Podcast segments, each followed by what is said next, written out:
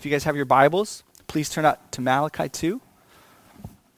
Malachi 2 and head for around verse uh, verse 12 or 13. 13, yeah. Head for verse 13. Malachi 2, verse 13. If you guys are at home and you didn't hear me before, I uh, just want to say to the people at home, we are going to end this morning's message with communion. So if you haven't had a chance to grab um, uh, bread and the juice as you're using them at home, please take a moment to do that right now. Um, hey, I, I, don't know. Uh, we had a really good turnout uh, relative to our size for uh, Jackie Hill Perry and uh, Preston Sprinkle on. Is that me? Yeah, we had a really good turnout uh, on on um, Thursday night.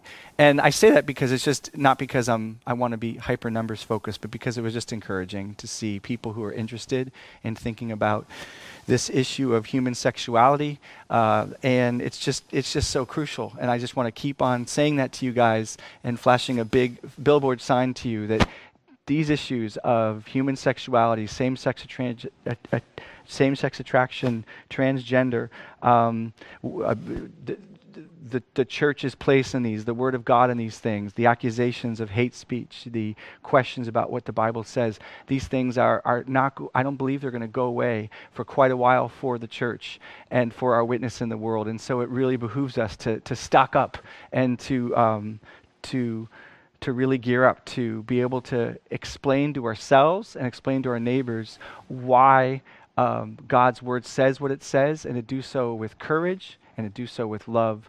Um, and so I, last Thursday was just uh, Thursday night was such a gift. I mean, my daughter, she's 12 and she came and she couldn't stop beaming, you know, because she's in the environment much more than I am in the public school system. And it brought so much of a clarity to her and so much of a sense of solidarity with Jackie Hill Perry uh, and, and the, the, um, the reality of what God is able to do. And, you know, as Marie thinks about her friends and what they're struggling with, what they're tempted by, and, um, and her own fear of man. You know, she saw this woman who's boldly had her life transformed uh, just what was so beautiful about the story was how the transformation took place just in the simple faithfulness, particularly of her aunt going to church, teaching Sunday school and, and you know, not even addressing the topic, but the Holy Spirit just using the simple faithfulness of a local church, being a local church, the simple faithfulness of a Sunday school teacher teaching Sunday school, the simple faithfulness of an aunt who prayed, who lived a godly life, who loved her husband and loved her kids and loved Jesus. And watching that, the Lord worked and worked a miracle. So it was super hope giving for me too. Um, well, we continue with this theme of human sexuality, particularly focused right now in Malachi 2 on marriage. Um, and uh, today's message is called The Lord, a Witness for Wives. The Lord, a Witness for Wives. Uh, last week, I sought to persuade you that human sexuality is so much bigger than this world says it is, that it is so much more purposeful and glorious and beautiful than we understand. I sought to persuade you that we don't think too much about sex, as it might be cliche to kind of say that we're sex obsessed. But the truth is, in our sex obsessions, we actually think too little of sex and sexuality. That we so often make it a prized commodity of pleasure, merely traded between humans, when God means it to be a living poem about his love for us and our love for him as it should be and especially expressed in the covenant of marriage. And I took you guys back to the, one of the cornerstone passages of this picture of, of human sexuality in marriage as a poem of God's love for us. When Paul says in Ephesians 5 Husbands, love your wives just as Christ loved the church and gave himself for her.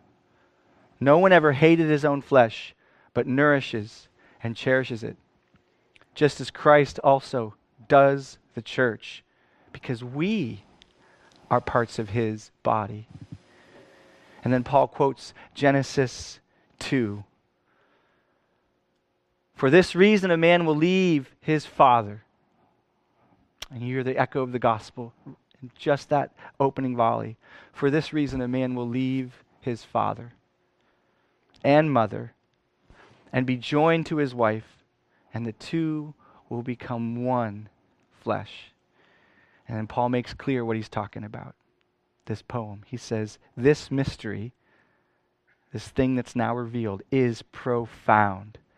But I am talking about Christ and the church. Is he talking about marriage? Yes, but marriage is talking about Christ and the church. Human marriages are a pale reflection, a metaphor, a poem about the marriage, the real marriage. Christ and you, his bride. Paul is telling us that his husbands give themselves to loving and nourishing and cherishing their wives with their very lives laid down. They're revealing who God is to their wives. They're revealing who God is to themselves and to all who see their marriage. In marriage, men are meant to be pictures of God's faithfulness, of his steadfast love, of his covenant keeping, promise keeping, sacrificial love. That is the nature of husband's leadership in a home. It's that nature, that sacrificial, loving nature, that gives their leadership legitimacy, that circumscribes it, that limits it, that defines it. And this morning we're going to consider, consider the consequences of what happens, particularly when men, as Malachi is addressing men, when men don't embrace that picture of faithfulness, but embrace its opposite. They embrace exploitation and selfishness. So, a brief word of review before we get there. Last week, we saw the men of Judah spurning their sister, Yahweh worshippers, spurning their sister Israelites, and taking this covenant of marriage that was meant to be shared with their sisters, with these women. And they were taking that covenant of marriage a symbol of God's faithfulness to his people, and they were, they were sharing it with women who worship demon gods and rejecting their sister Israelites. I don't mean their literal family sisters, I mean their, their brothers and sisters among God's people. Instead of taking sisters in Christ or sisters in God as their wives, they were taking women who worshiped demon gods. And this was, God says, an abomination to him. It was a profaning of his sanctuary. Because his sanctuary is a symbol of that unity that marriage is a symbol of. The sanctuary is the place where God most sought to express his own marriage covenant with Israel. And so he says, What you're doing in this marrying women who worship demon gods is you're profaning my very temple where I come together with my people. Now, today we're going to reflect on a similar problem the men who were married to Yahweh's daughters, who were married to them, who did take them as their wives, they were tossing them aside. And God's response is one of grief and one of anger, and it's a response with a profound expression toward these men. So, starting in Malachi 2, I'm just going to read three verses. And this second thing you do, you cover the Lord's altar with tears, with weeping and groaning, because he no longer regards the offering or accepts it with favor from your hand. But you say, Why does he not?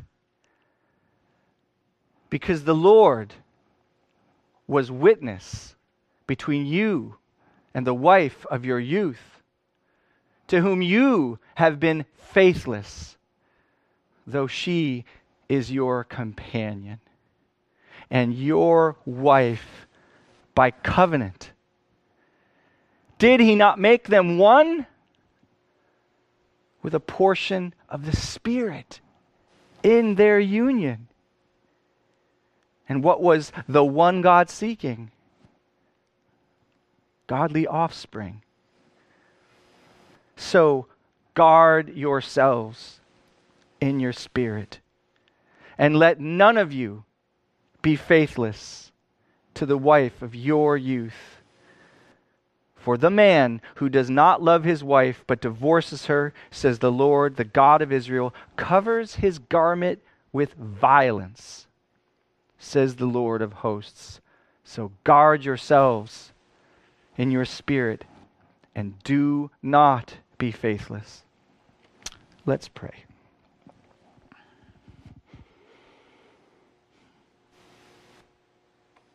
Lord, you command us to not be faithless because you are not faithless. Therefore, we have such great hope this morning.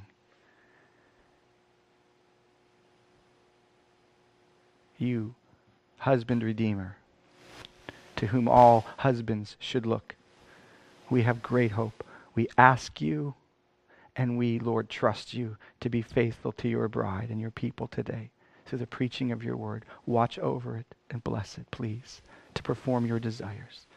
In Jesus' name I pray. Amen. Now, this passage is astounding in many ways, and we're not going to get through it all today. There's issues of, of upbringing children and more precise issues of divorce that we will work on in coming days. But I want to consider specifically today three things I want to talk about three things. First, the dynamic that's going on between God and these men. I want to talk about why that dynamic was taking place. And then I want to talk about how we can learn or benefit from that experience that they were having. So, the dynamic between God and these people, why that dynamic was taking place, and then what we can take away from it, why or how we can benefit from it. So, first, let's let's look at this dynamic, like what's going on in this passage. Verse 13, you cover the Lord's altar with tears. God is speaking to the men of Judah. He says, You cover my altar with tears, with weeping and groaning, because I no longer regard your offering or accept from, with it, it with favor from your hand. One of the astounding implications of this passage is that these men who were apparently trying to fulfill their religious obligations of worship, of sacrifice, of offerings at the temple, who were trying to live out the, the, uh, the responsibilities of living out their feast days and their Sabbath requirements, who were bringing tithes and offerings, as they were trying to live out their faith towards God under the old covenant, somehow what they experienced in their heart was deep emotional pain now Malachi doesn't tell us exactly what that looked like, but it's clear from these passages that the men know the painful loss of communion with God. They know the loss of peace with God. They experienced it in their hearts, this sense of God withdrawing, withdrawing his benevolent presence, his nourishing, cherishing presence. And notice God says um, through Malachi that he no longer accepts their worship. So the implication may be that in the past seasons of their lives, certainly it means in past generations, but in the past seasons of their lives, perhaps they had known sweet communion and fellowship with Yahweh. And I think that's very likely because I think their emotional experience wouldn't be so raw if they hadn't fallen from somewhere that was much more life giving and joyful. And so we, we recognize from this passage that experiencing beautiful relational peace and love and joy with God is not something only for New Testament believers. David is the one who tells us. This is David's word under the Old Covenant. This is what was there for people, men and women in the Old Covenant, to feel this way. Oh God, you are my God. Earnestly I seek you. My soul thirsts for you. My body longs for you. In a dry and weary land where there's no water, I have seen you in the sanctuary and beheld your power and your glory. Because your love is better than life, my lips will glorify me, will glorify you. You make known to me the path of life. In your presence there is fullness of joy at your right hand are pleasures forevermore. That was the experience available to the Old Testament saint, to these men of Judah. And apparently, these men knew that experience. But now they don't. Now, God no longer regards their attempts at a spiritual relationship with them. He no longer listens. He no longer gives them a sense of his acceptance or his favor. He no longer gives them a sense of his special concern, of his condescending, and I mean that in a good way, his, his coming down to them, this sense of undeserved affection that gives us the most joy we can have in this world. It was no longer perceived by them at all. A brick wall, a door shut. And their response is weeping. A weeping so great that God says it covers my altar with tears. I'm just going to take this off.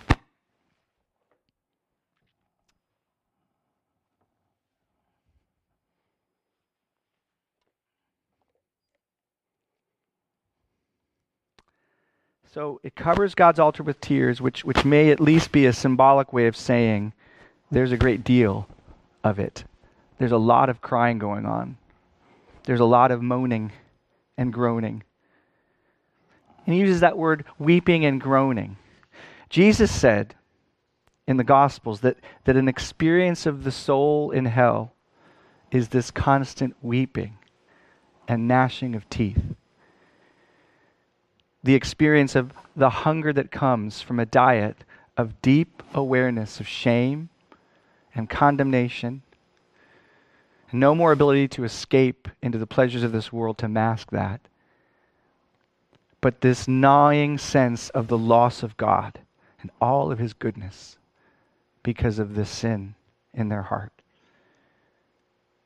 These weepings and groanings going on here in Judah are perhaps a lesser but still painful experience of that emotional pain and that sense of aloneness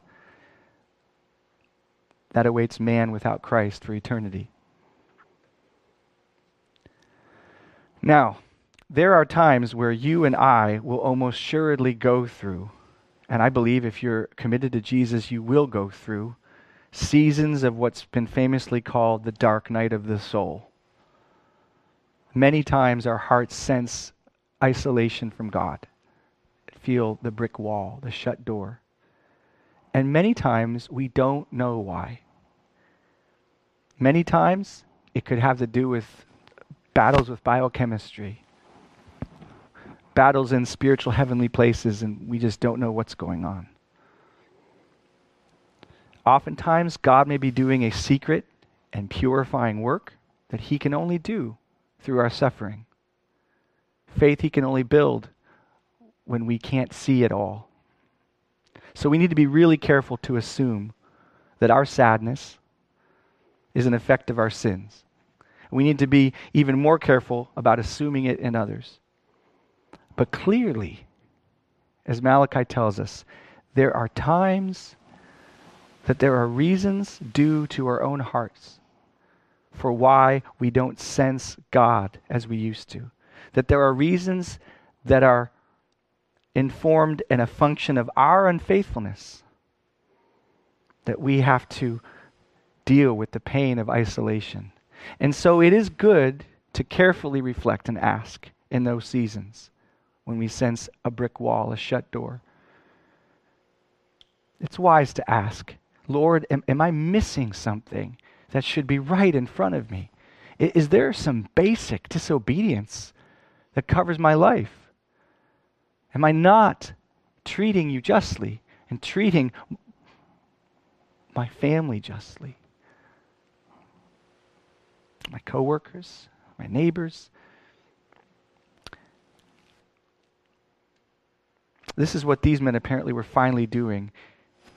And God answers through his prophet verse 2 or, verse 14. So now we're moving into why. What's the answer? Why this dynamic was going on here.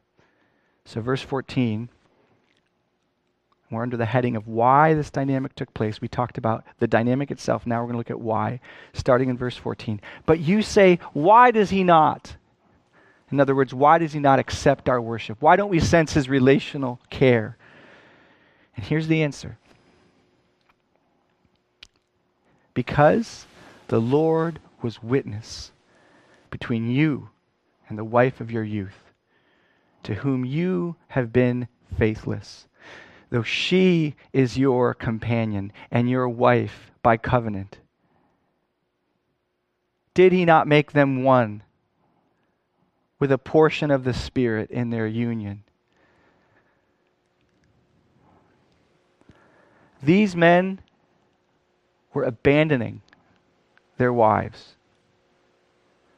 Probably in this case, they were seeking women they thought were more beautiful than the daughters of Yahweh they had married. Women who were younger. I say this because the Lord makes it a point to say, the wives of your youth are being abandoned, the wives of your youth, which seems to indicate that these men were no longer in their youth, and their wives were probably likewise no longer in their youth, since it was very likely that wives married in this culture were younger than the husbands. So he's calling to their minds their long faithful companions, your wife by covenant. Look back at this covenant. God says, I was a witness between you and her, your wife by covenant. I'm a witness. I still remember my wedding day. I mean, give me a medal, right? I should. I say that like I deserve props. But I do. I remember my wedding day. My mom and dad, so beautiful to think about my mom and dad there that day. They were so happy. My closest family, my dearest friends, who were all gathered around. It was the most beautiful party I've ever been to in my life. And standing maybe a step above me was my dear friend and pastor, Tim Fisher. He was a Paul to my Timothy.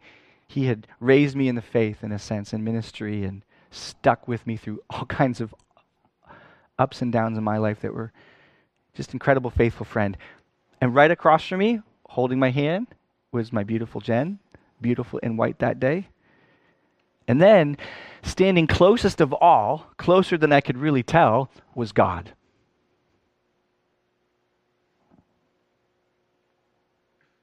Closest of all, up there at the altar, was Jesus Christ and his Father and the Holy Spirit. He was actually the closest one to me. And he was there as a witness. He was taking it all in. And he was more sobered and more hopeful and more joyful and more focused and more prepared and more willing and more committed and more serious about my marriage than by far than anyone that day.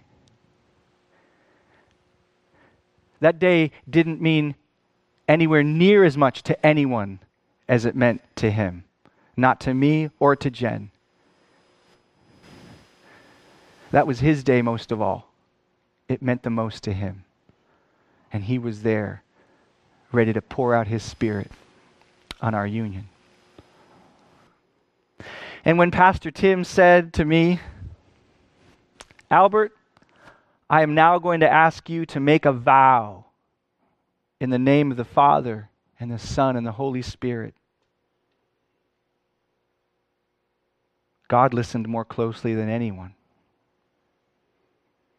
when Tim said, Will you have Jennifer to be your wife, to live together in holy marriage? Will you love her and comfort her, honor and keep her in sickness and in health, and forsaking, forsaking all others? Be faithful to her. As long as you both shall live. When Tim asked that question, Jesus leaned in.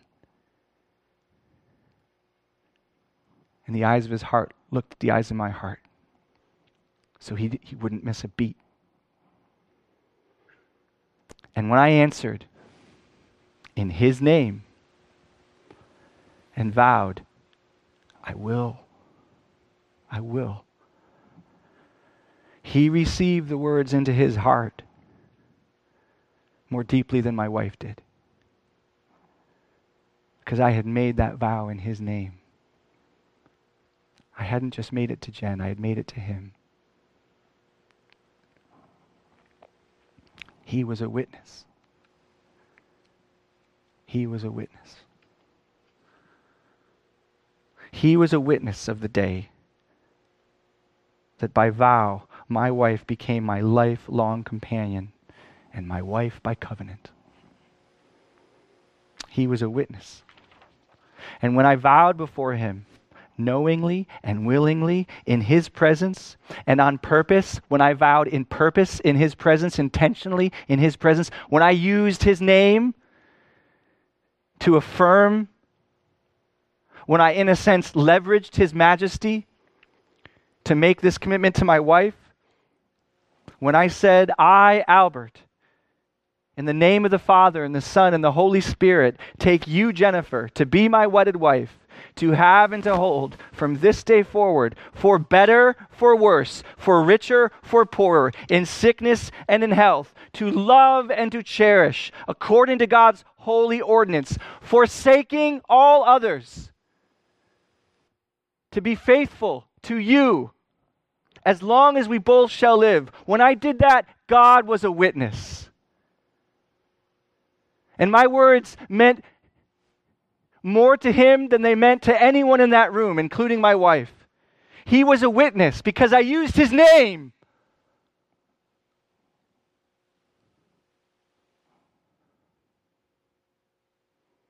And to this day, when I violate those vows with harshness or laziness or talking over her or dismissing her or despising her, or if I allow my heart and my sexuality and my sexual desire to covet another woman, whether it be in person or on a screen, he is a witness.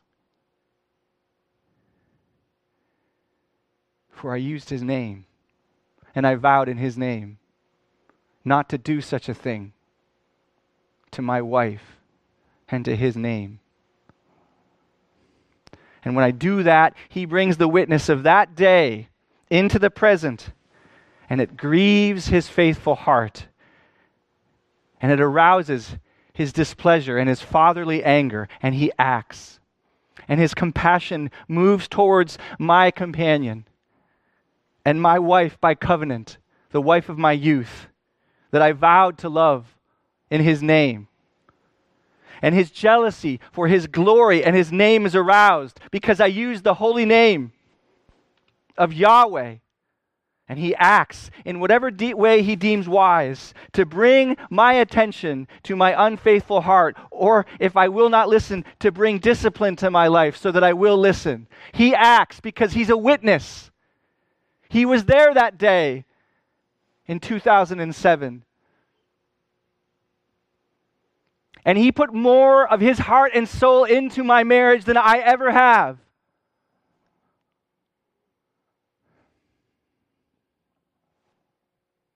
And he will not let my wife go unprotected, even if I will, because she's his daughter. So these men of Judah were experiencing the effects of his compassion for their wives and his discipline towards them. And their harsh and their cruel treatment of their wives, their flying to other women in their hearts, was a deep cruelty to their wives and a gross affront to his honor.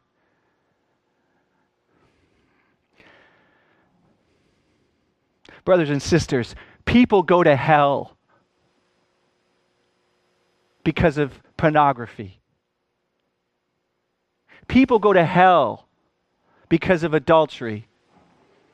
People go to hell because though they may not remember their vows, and many of us don't remember our vows, He remembers their vows.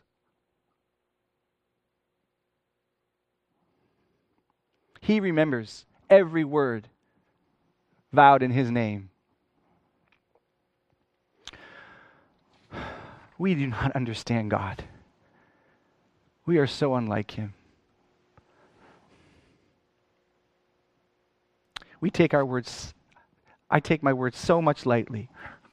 This past week was an adventure for my wife and I in the world of used cars as we scrambled all week to find a replacement family van.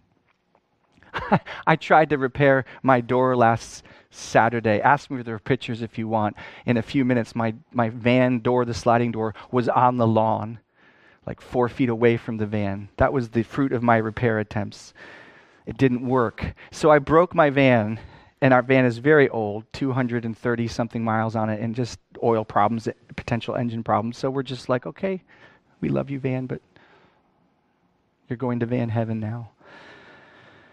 So early in the week, and we have, you know, four kids and soccer and these things and cooking class and all this stuff every day, just like you guys. And early in the week, I thought we had found a great deal, a great deal. Scoured all these pages, and I told the dealer, I will come as soon as they were ready to buy that car. Here's your price. Here's my commitment. Here's a deposit $500. And we both agreed. We had a covenant, we had an agreement. And then later, as me and Jen studied more and thought through it more, uh, we found what we thought was a better fit. So we thought, okay, we're going to actually not go with that car. We're going to go for a different car. And I went up to get ready to take a shower, and I'm in the shower, and I just sensed the Lord catching me. You know, I just preached on his faithfulness last Sunday. If you didn't hear that message last Sunday, please go back and listen to that message. But I sensed him saying to me, Albert, you gave your word. Didn't you just say, I'm going to buy that car tomorrow uh, as soon as it's ready? And didn't he just say, We're going to sell you this car? Here's our price. We agree. I agree. You agree. We agree. Didn't you just give him your word? And I thought, Well, it's a used car. It's a used car salesman. God's like, I'm talking to you, son. You gave your word. Remember who I am and whose presence you make any promise. I'm a faithful God. And since you belong to me, son, you're to be faithful to your word and to your commitment. Show up. Do what you said. And I remembered in the shower, I remembered his words, Jesus' words. Let your yes be yes and your no be no. Anything else comes from the evil one. And, and so I, with my tail between my legs, I went to my wife who'd worked hard on revising our estimate of what we should do. And I said, honey, I think unless this car, our first choice, which is not our choice anymore, but our choice before, when I said I would, unless that car is not as advertised, I think we need to stick to our commitment. I mean, if they break the commitment, then we can step out and say, you, you broke the commitment here. But if they don't, we, we got to stick to our word. And as the week went on, so we called him. I said, dude, we're, we're here. I even t- told him the verse. You know, I said, I'm a believer, and the Lord said, let your yes be yes. So we're, uh, we're, we're, we're serious about this, you know. He's like, yeah, we'll get it ready. As the week went on, this dealer happened to discover more things wrong with the car. And, and then he told me they would fix it battery, door issue, hinge broken, days of this. Finally, at the last minute, after Jen and I had taken a whole day off, and gotten babysitting last minute from Kate and Michael Cotton to watch our crazies. And we had driven half the two hours to get to this shop in Frederick, Fredericksburg, Virginia, because it was better than any deal we could find in a 100 mile radius. And after we, we waited longer, because he said, Oh, it's not quite ready yet, but it'll be ready later, so can you just wait? So we got dinner, we're stoked he calls me and says, "You know, this these repairs, they're becoming so heavy that we we uh, we might we need to change our price on this car." This is a car he had misadvertised from the beginning, and now he's asking us to pay for that, and he's reneging on the agreement he made. And I thought to myself, "But what about your word?" What about our word? What about our promises? What about faithfulness? So, it, you know, I had just been ready to do that a week earlier in the shower. I, I, but I thought to myself, God has awakened me through this process to the filthiness of our lips, to the filthiness of our broken promises, and, and to the filth that is before Him, the affront that our casual, empty commitments are to God. He hates it. It felt like I, I felt it in a way I, I couldn't imagine I would, I would have felt it before with a used car salesman. But I'd made this commitment, and now it felt so demeaning. The way he was treating me and my family, our hopes and excitements. car's a big deal. We're going to have that car hopefully for a decade. It's going to be part of our lives. It felt so demeaning. I felt used. I felt my wife was used. I felt violated. It was a car. It was a used car. It was just a car. Can you imagine, men, how these women felt when their husbands handed them divorce papers, papers because they found someone younger? When their husbands gave them a certificate that said, Our deal is over because she's hotter, she's more interesting. It turns out she's my soulmate. I didn't know there was such a thing as a soulmate, but I found her. By, I, but you made this promise. I know, but I'm sorry.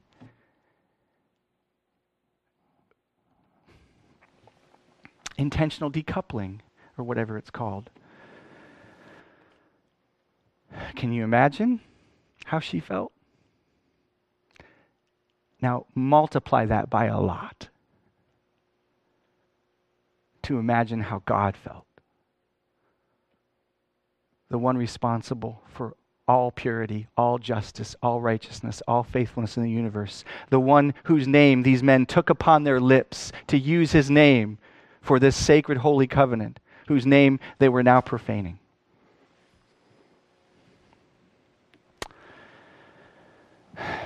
So let's look at 15 and 16. God is saying to apparently the remaining husbands left who haven't divorced their wives yet, who haven't bailed or been unfaithful yet, he says to them, So guard yourselves in your spirit, apparently the ones left. Guard yourselves in your spirit, and let none of you be faithless to the wife of your youth. For the man who does not love his wife, but divorces her, says the Lord, the God of Israel, listen, covers his garment with violence.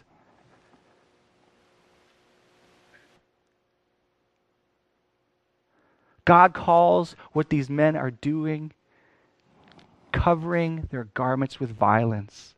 He says, the way you're treating your wife, the way you're treating this woman, it's as if your whole outfit is just violence. It's as if violence is your clothing. It's a kind of violence that's your clothing because they've, it's, become comfortable to them. It's second nature to them. It's, it's what they wear when they get out of the shower violence towards their wife.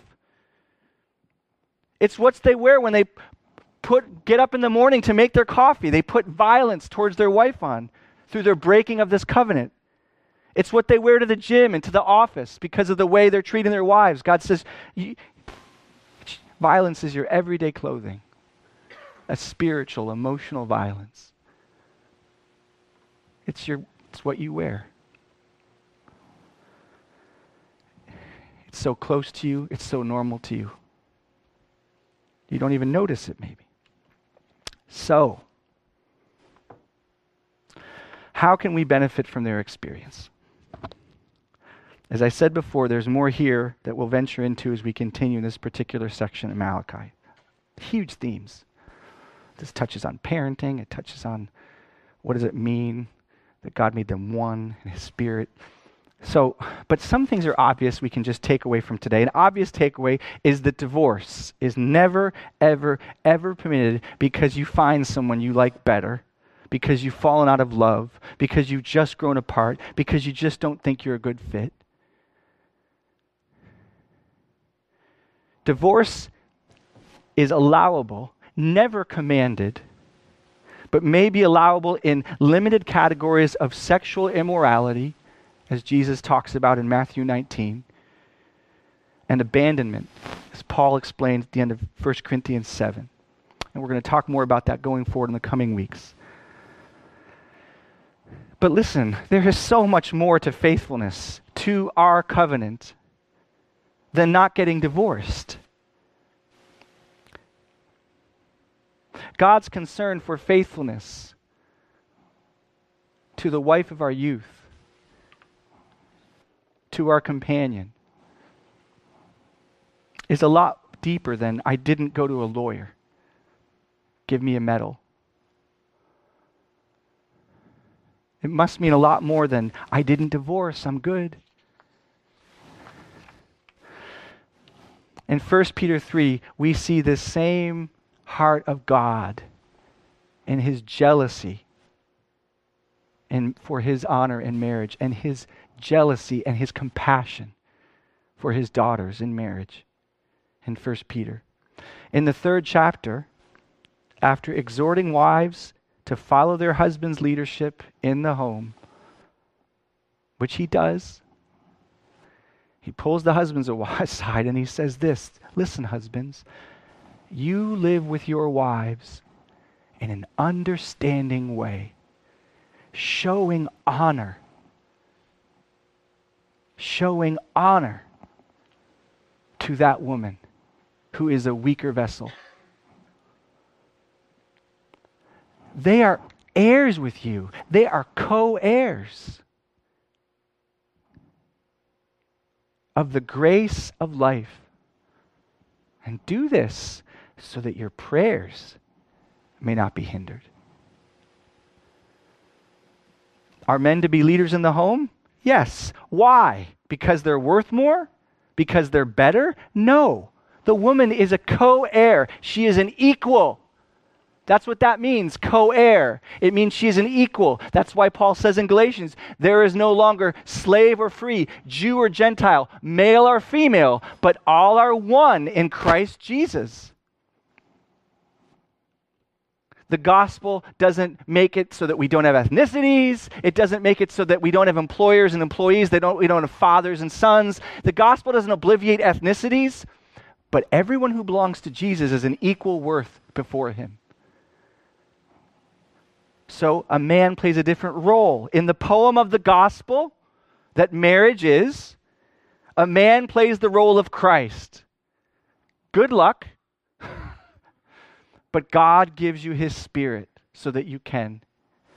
And the woman plays the role of the church. Good luck. Some would say maybe an easier job. I don't know. When you think about the church compared to Jesus, I'm not saying that, by the way. I'm trying to be a little bit humorous, but that's probably dangerous right now.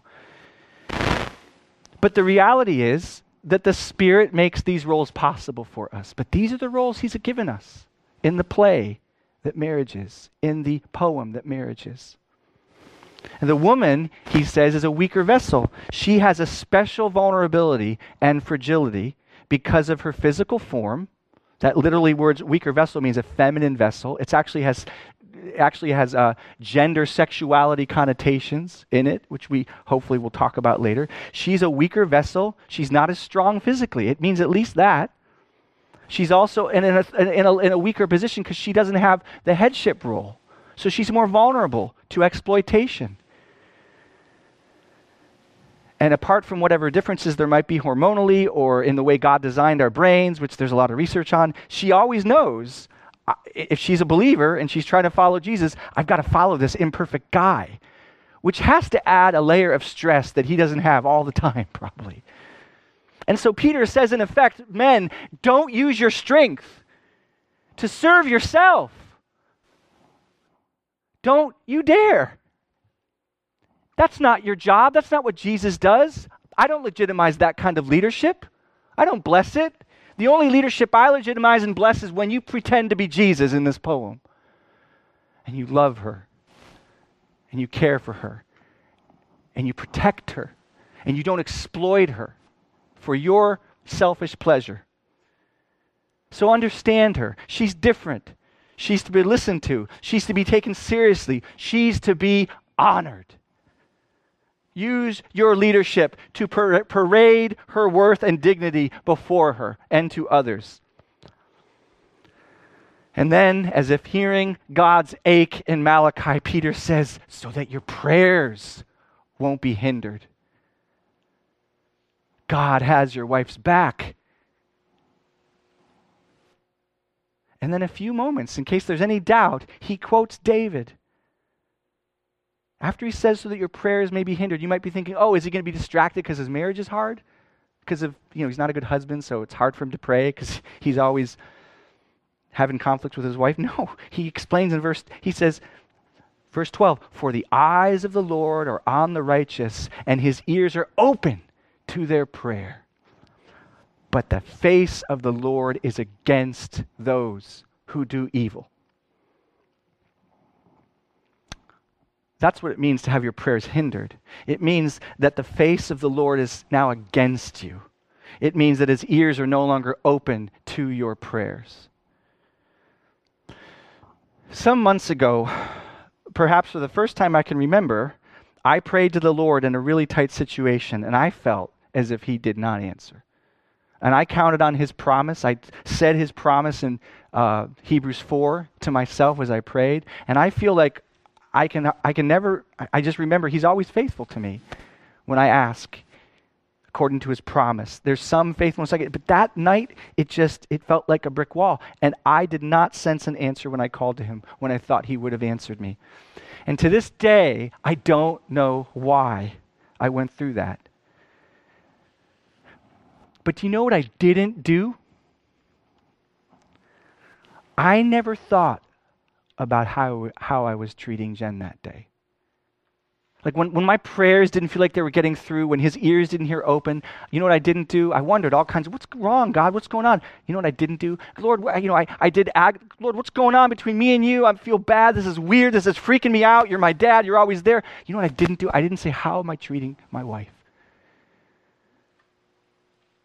How is it between me and Jen? It should have been the first place I looked.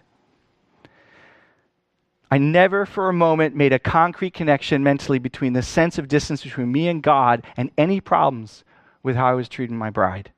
But Peter is telling us here, just like Malachi was trying to tell Judah, that the God of faithfulness is a faithful witness between every husband and the wife that he vowed to love and serve.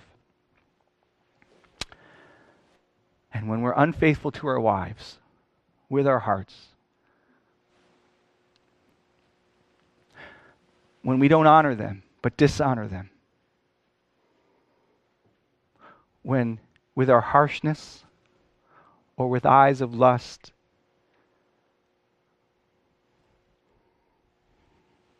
we dismiss them and despise them, he takes action and he shuts the door and he closes his ears until we come clean with our confession.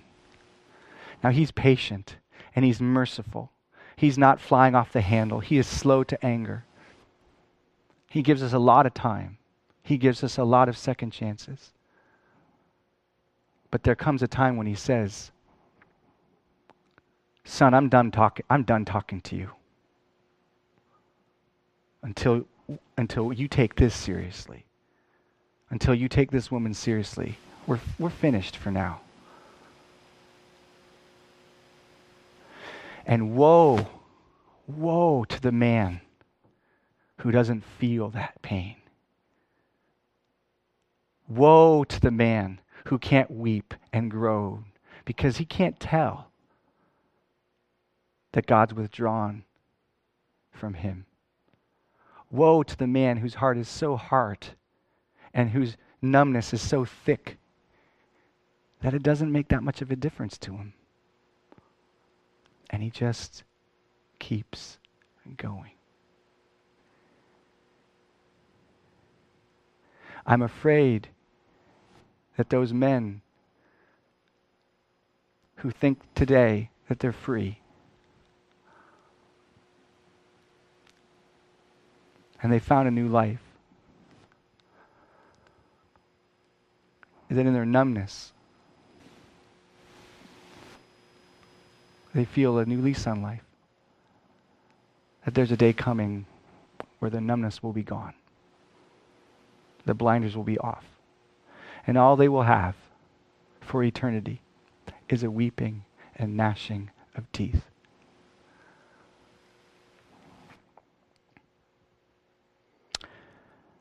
Because John 1 John 3:19 tells us whoever belongs to him cannot continue practicing sin because God's spirit is in him.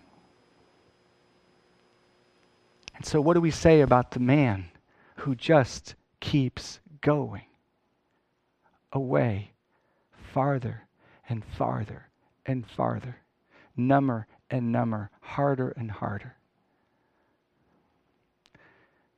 we might say that man is dead even as he lives. So, men, do you want to cultivate and protect your relationship with God? Your sense of his nearness? Do you want to sense more of his presence and the readiness of his heart to answer your heart? You can perhaps do nothing more important than to treat your wife or your fiance if you have one, and really by extension and principle, any sister in Christ in your life, though this is specific to husbands, and I would say to fiancés. You can perhaps do nothing better than to treat her with honor and grace as a co heir of the grace of life. And to my sisters in Christ who have been hurt deeply by us men who've made vows to you, I think about the number of women in our church whose husbands just kept going and going and going. Please take heart. He was there. He remembers your vows. Even if that man who used to be your husband doesn't. And your husband, Redeemer, is full of compassion for you. He is deeply affected by the unfaithfulness of your husband or your former husband, perhaps now long gone from your life. And in his jealousy for his faithful name, because he is a faithful husband, he will not turn a blind eye to you. But in compassion, he takes up your cause. And he will make the violence done to you bow its neck in submission to your eternal good.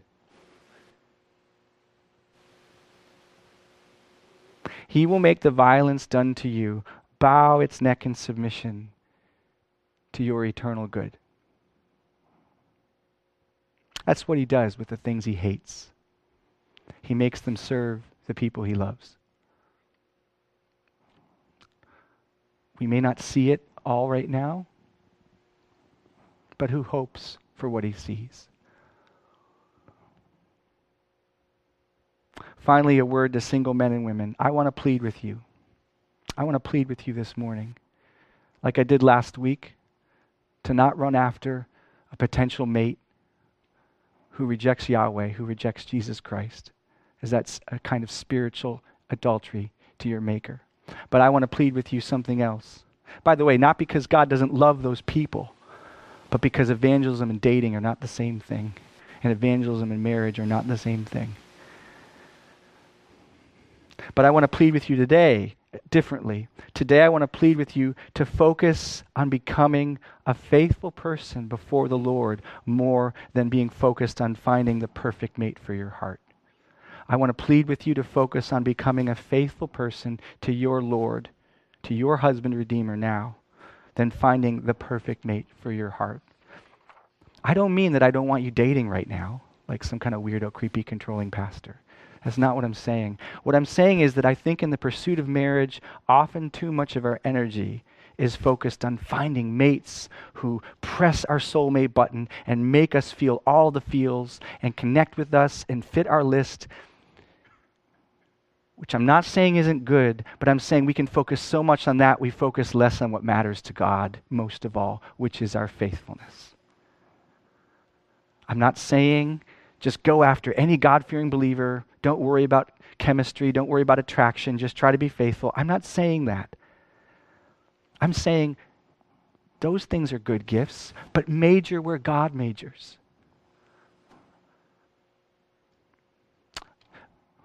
You're really focused on finding the right one. I was too. But please find me God's heart in His Word. Find it for me in His Word, where He says that you finding that one and only soulmate spouse that He's picked out on that special day for you for all eternity is more important than you cultivating a faithful, loving heart towards someone who will need someday to be faithfully honored. Do I think God has one person for you? If He's ordained marriage for you? Sure. He knows exactly who they are. Every day ordained for you was written in His book before it came to be. In fact, He chose exactly what you were going to eat for breakfast yesterday. He chose exactly what car route you took to get to church this morning. But you just found that out through the unique taste buds He designed in you and the wisdom He gave to you and your maturity about eating and driving and what roads to take. My point is, is, is simply this when we stand before God, the Lord is not going to say to Jacob Bickley, He's not going to say to Jacob, Jacob, you married godly Erica? You should have married godly Kathleen. Didn't you feel those special Holy Spirit feels I gave you when you saw Kathleen? You married this godly girl, Erica? Ah. No, no, he's not going to say that to you. He's going to say, Jacob, were you faithful to my girl? I mean, yeah, you, you married Erica instead of Kathleen. What I want to know is not why did you marry Erica instead of Kathleen? I want to know were you faithful to my daughter? How'd you treat my girl, Jacob? That's what the whole Bible is about, folks. We can get sidetracked by these special, secret, super things. And I'm not saying there's nothing to these things. Major on the majors. And our marriages will be better. And we won't look back and say, I got to go through the Rolodex of that day I made that decision. Did I blah, blah, blah, blah, blah, blah? No, we can just be, have I sought to be faithful? And even if they haven't, then Lord, between me and you, it's good. It's good. It's good. Sorry I yelled a little bit. I just, it's so hard where you are. I know it's so hard. And all the feels are great. And all the gitchy goomies of chemistry and attraction. They're all, it's beautiful. God gives us all those things. But please focus on faithfulness above all things. Focus on trying to be the right person more than finding the right person. Focus on using this time to cultivate not only who that person might be, which is, you know, Uh, God, it's fine to godly means to try to find a mate are fine, but but more focus on Jesus and and and being faithful to Him and learning to be faithful from His faithfulness to you, and you will be in such a great place to love someone in a way that'll please Him and bless them. So, lastly, as we go to the Lord's table, let's let's all of us remember. Let's all of us remember that God hates unfaithfulness in all of us. Women, he hates unfaithfulness in you too. We've spent a lot of time focused on men because Malachi did, and we preached the Bible today, and Malachi too. But God hates unfaithfulness in all of us. But that unfaithfulness that he hates, that you have committed, he took it from you and he wore it like a garment. And when he hung naked on that cross, spiritually he wasn't naked. He was wearing your unfaithfulness as his garment. He was wearing your pornography. He was wearing my lust he was wearing the way I've exploited old girlfriends and my harsh words to my wife. He was wearing when you told that friend you'd show up and you didn't. And you made that commitment to that thing, but you bailed. And you said that stuff, but it really wasn't true. He was wearing all that. He's wearing what you'll do tomorrow and next week and next year. All the unfaithfulness. And he was killed for it.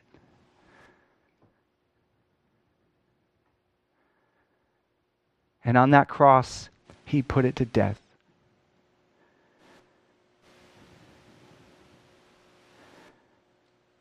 So even now, this morning before communion, I want to appeal to you. Acknowledge that. Affirm it. Take heart. If you've got things to confess to Him now, confess them now before you take communion. Bring them to Him. As sincerely as you can, just say, Lord, I, I accept the sacrifice on my behalf.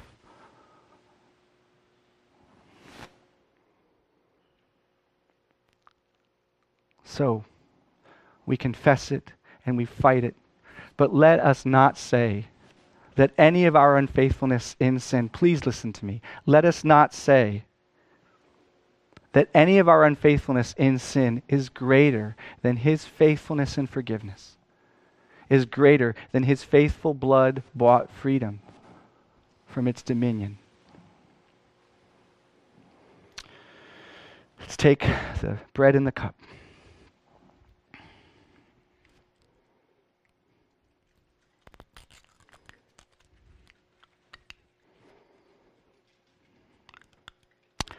And I like to carefully get them both ready because it's kind of awkward. So I could just recommend to you guys to get the bread out and then pull off the cap to the wine or the juice.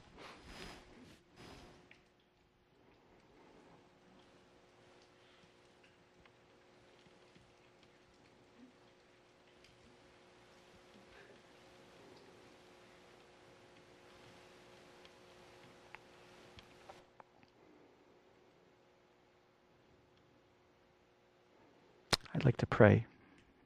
Would you pray with me? Lord Jesus, what a beautiful thing marriage is, even if we can only idealize it from what's in our heart instead of what we've experienced. We know deep inside. Every man and woman on this earth who can think knows that romance and sexuality and marriage is supposed to be beautiful is supposed to be a gift. And Lord, we get to know the whole story. That you use sex and marriage to say to us, You're my bride. I am passionate about you. I deeply desire you. I long to be one with you. And you have made yourself one with us, for you are our husband. We are your bride. You are our husband. You've sacrificed for us, and you still do. You nourish and cherish us. You provide for us. You protect us. You don't use your leadership to exploit us. You use it to care for us and carry us and lay yourself down for us. And you are ever faithful to us. We don't deserve this kind of love, but we gladly and gratefully receive it. Please refresh us with a sense of the deepness of your forgiveness for our unfaithfulness. Please refresh us with a sense of the depth of your presence in us and the power in us to make us more faithful because we want to be more faithful husband, redeemer. We want to be a faithful bride because you are the perfect husband. And we ask this of your Father in your name